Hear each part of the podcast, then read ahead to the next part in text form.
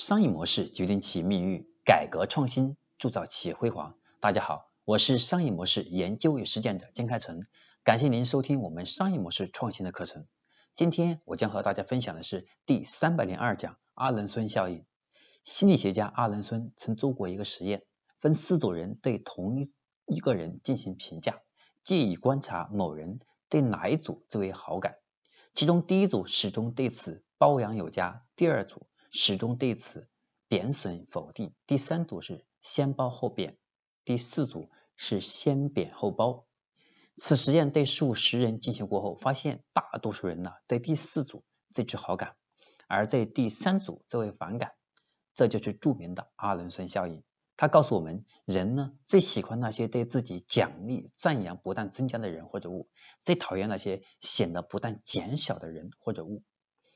利用阿伦孙效应，我们就能明白获得他人好感的秘诀，其实就是不要一下子把自己所有的才华全部展现完，而要循序渐进，不断展示自己的优点，给人意外之喜。初入职场的毕业生，谁都想好好表现，给领导和同事们一个好的印象，对吗？于是从入职第一天开始，就来得很早，走得很晚，等其他同事都下班了再走。节假日也主动要求加班，工作任劳任怨，谁找你帮忙都一口答应，以为这样就一下子能够给领导和同事们非常非常好的印象。殊不知几个月以后，当你趋于正常，你没有来得那么早，你下班没那么晚，加班没那么多，对同事的帮助也没那么多，甚至同事主动发起求助的时候你都拒绝。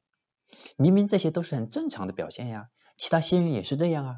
但是在他大家在大家眼里，你不应该这样，你就应该答应，你就应该来得早，你就应该下班的晚。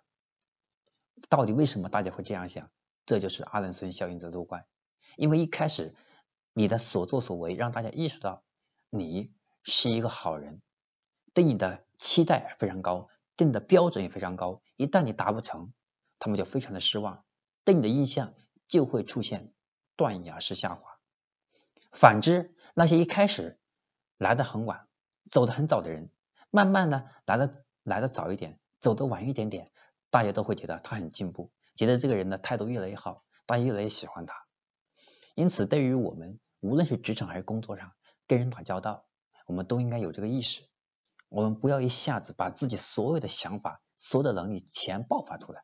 应该慢慢的给大家一点点了解我的机会，了解我越多越喜欢我，而不是一开始期望值很高，最后最后期望值降低，而是一开始期望值不高，慢慢的让他觉得啊、哦、挺优秀的，对我的期望值，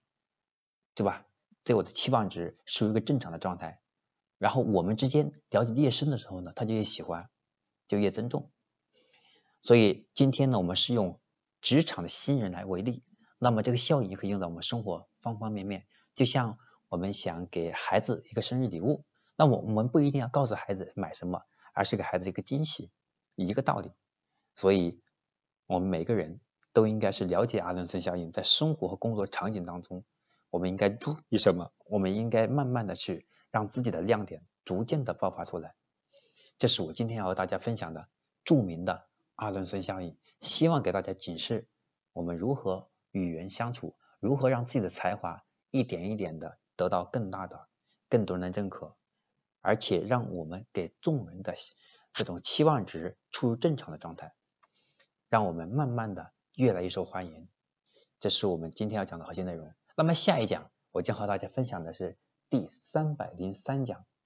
宜家效应。我是商业模式研究与实践者江开成。那么今天呢，我的分享就到这里了，我们下一讲再见。